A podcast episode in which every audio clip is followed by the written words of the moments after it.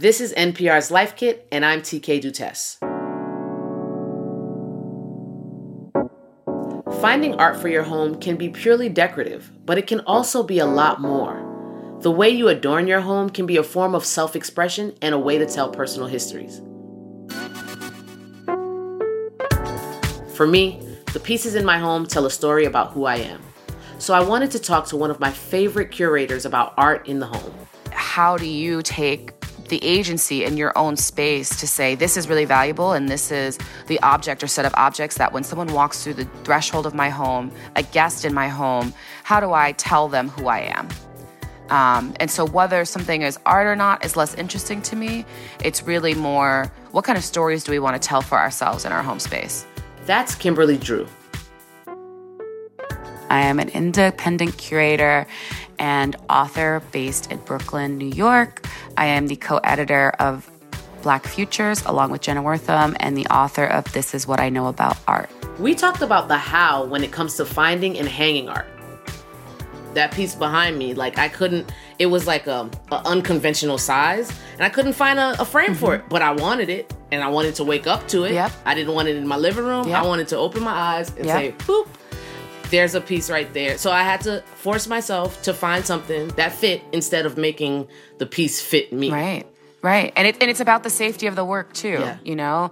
It's it's saying, okay, I'm not gonna bend the edges of this work yes. so that it fits in the frame. And I think that that's a larger metaphor for how to really make your home more beautiful, right? You want everything to be in the spot that it deserves to be. You know, you don't put perishable food in the bathroom. you know, you put the perishable food in the kitchen, in, you know, in the freezer or in the fridge because it keeps those things safe. We also talked about the why of finding art for your home and how you can make the domestic space yours through art. And and I think for me especially after you know being a survivor of this time, you know, and still very much in this pandemic moment, we're finding ourselves having very different relationships to our domestic space. Like, yeah. if there's any place in this world, if you are so fortunate to have a roof over your head that you can be the main character of your story, it is at home.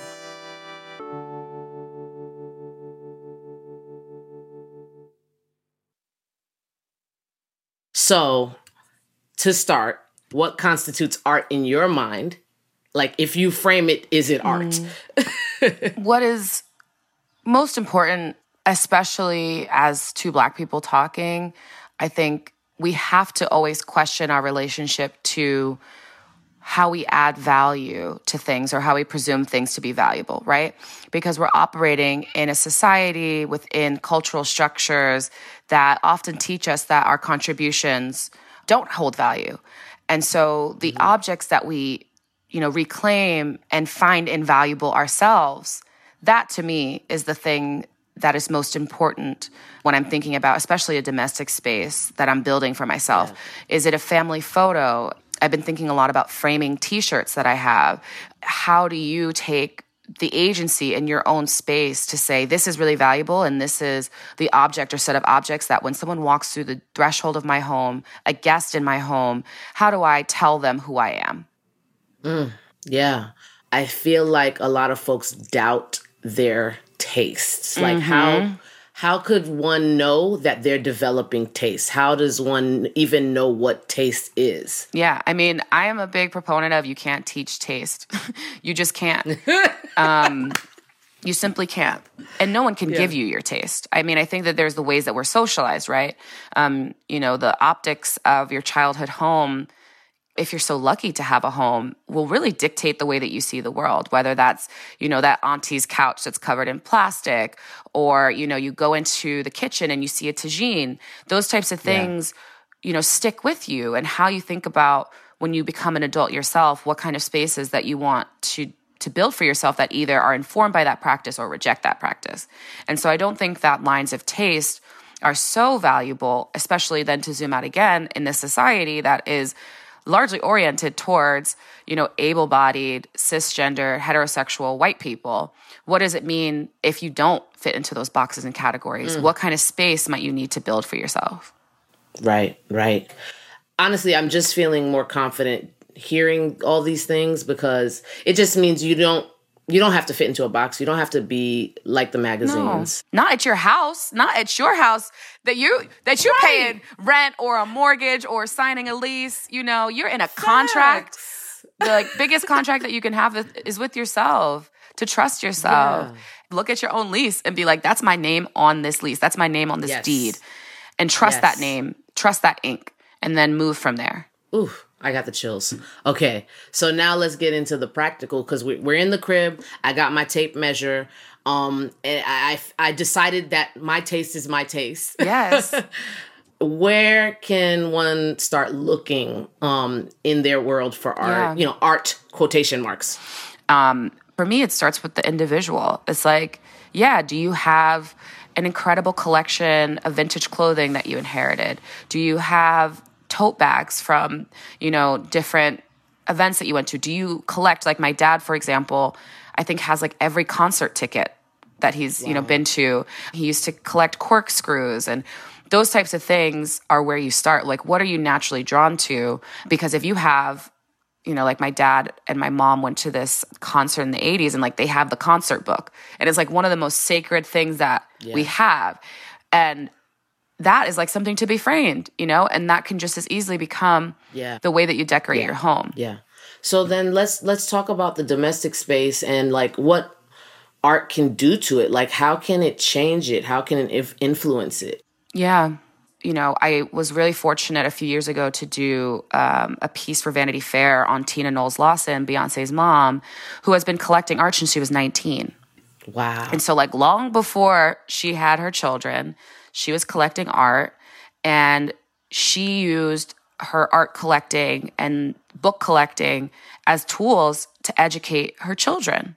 And you see this evidenced then in, you know, Solange's total creative output, right? Every day. You see it in Beyonce's creative output where yeah. they're really invested in digesting, thinking about, and in some ways making visible some of the lessons that they were taught through art.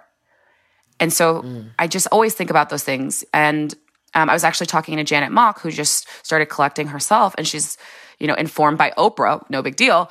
Um, but Oprah similarly, you know, practices that kind of collecting. She's like, okay, if you come to my house, I want you to know that a black woman lives here. And so yes. she puts up work by other black women and other black people. Yeah. How would you even approach an artist about buying a piece of their work? Like it's your first time out, you're nervous, you know that they worked hard on it. Yeah. How do you get up the nerve and what what do you even say to a person? Yeah, so first, I talk to myself. I'm like, "Hello, Kimberly. What is our budget?"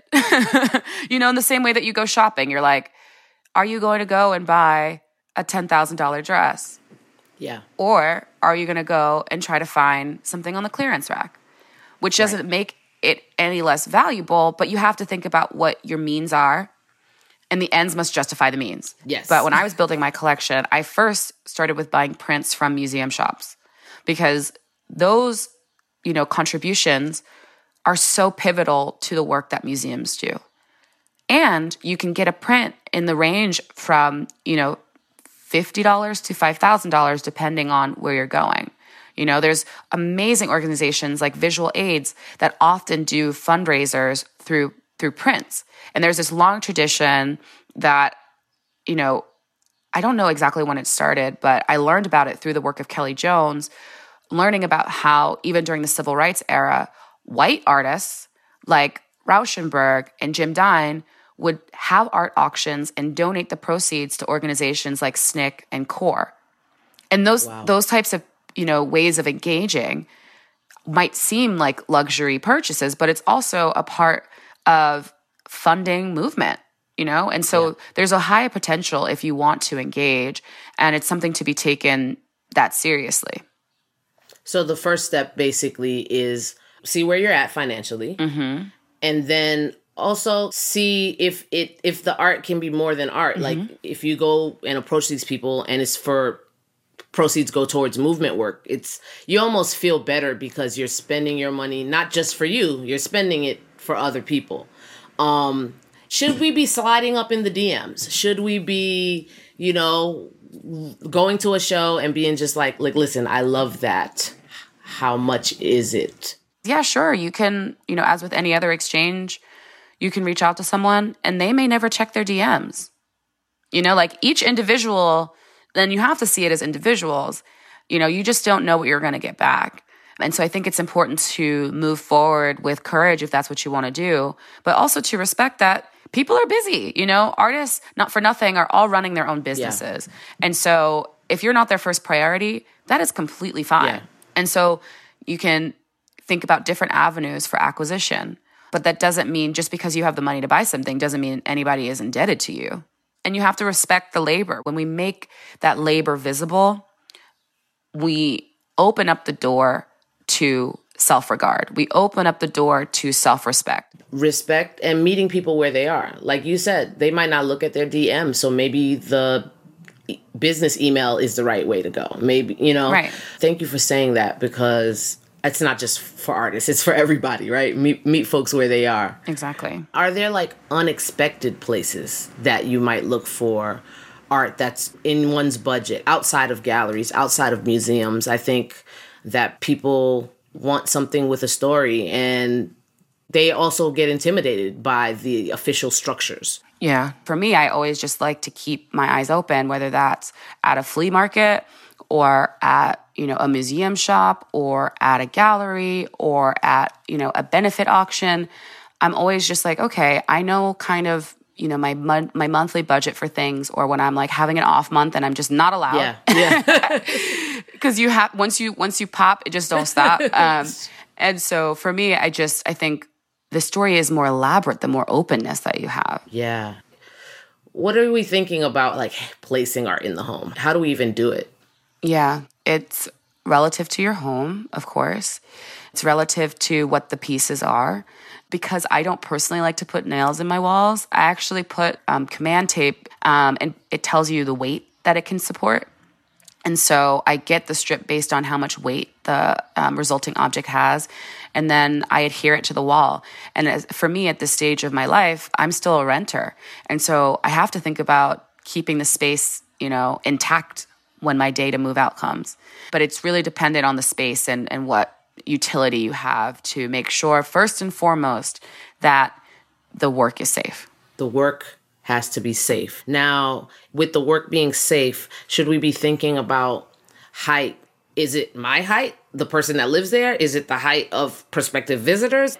Is there such thing as too tall up top or too low? Like I think it's really by person. Yeah. It's person by person.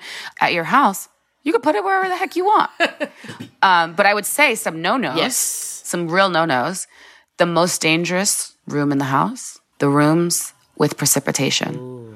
So if you're hanging art in your bathroom, you have to be very careful if you take a hot, steamy shower. Right. Because the steam is going to get into the frame, or the steam is going to have a chemical reaction with whatever you have in the same way that your mirror fogs up. Okay or if we're in the kitchen, don't put something above your stove. Right. Oh you know, you know, those kinds of things are really important kind of things that it took me a while to like really think about, you know, because if you're thinking aesthetics first and you forget about the safety of both yourself and the objects, then you run yourself into kind of a dangerous position. And what about um you know, I guess near windows or direct sunlight cuz I, I've seen things yellow over time. Yeah, absolutely. So you have to think about, yeah, where to put it. If you have a work on paper, should you put it underneath a frame that is light sensitive and directs the light away from the work? You know, it's the same thing as with like precious family photos. You safely store them in a temperature controlled space, but you don't like stick it to the window in the sun because it'll fade over time now I'm like literally leaving this interview. I'm gonna go to my living room and be like, okay, is, are you all safe? Yeah, you know. Right. You just check in with them and you're like, baby, you good? Yeah. You good over there? You good, Tisha? You know, it's it's the same kind of thing. It has been a pleasure. Um, I have been wanting to sit with you and talk about this very topic for a long time. And I'm just so glad we crossed paths to do that again. Thank you so much. Yes, thank you. It was actually such a pleasure. I think it's it's such a sensitive conversation to have because people really, you know, have a lot of anxiety about what they're worthy of. You know, that's the conversation yes. is what are you worthy of? What do you what do you deserve? And so thank you for generous questions. Yeah Um, it also says something about our comfort level and and how we like want to be perceived. Mm-hmm. and like are we okay with being quote unquote like perceived? Mm-hmm. like someone might come in my crib and see nice things and they'll be like must be nice. I gotta be okay with that. Yeah because because it is nice. And and you know what? You deserve niceness. Just a bit of niceness yes. babes. Why not? And i think we teach each other that yeah. through how we live. Yeah. So it must be nice. Yes, yes, Indeed it is. it is. Indeed it is. Indeed. And I wish you niceness as well. Same, sis. Thank you so much. Thank you. Thank you.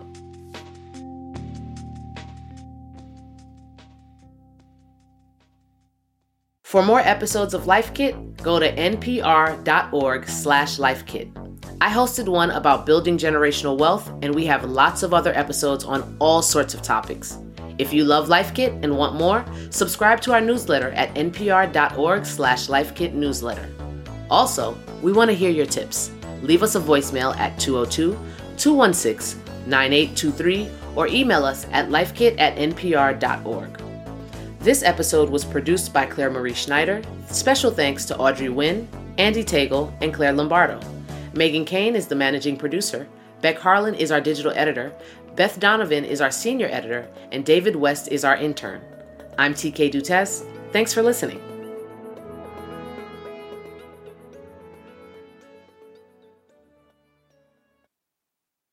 Capitalism touches every part of our lives. Capitalism is a giant force that I don't understand. I feel that it's a very safe system. I am constantly in fear of losing my job. It is our biggest success and our biggest failure. On this special series from Throughline, Capitalism. Listen now to the Throughline podcast from NPR.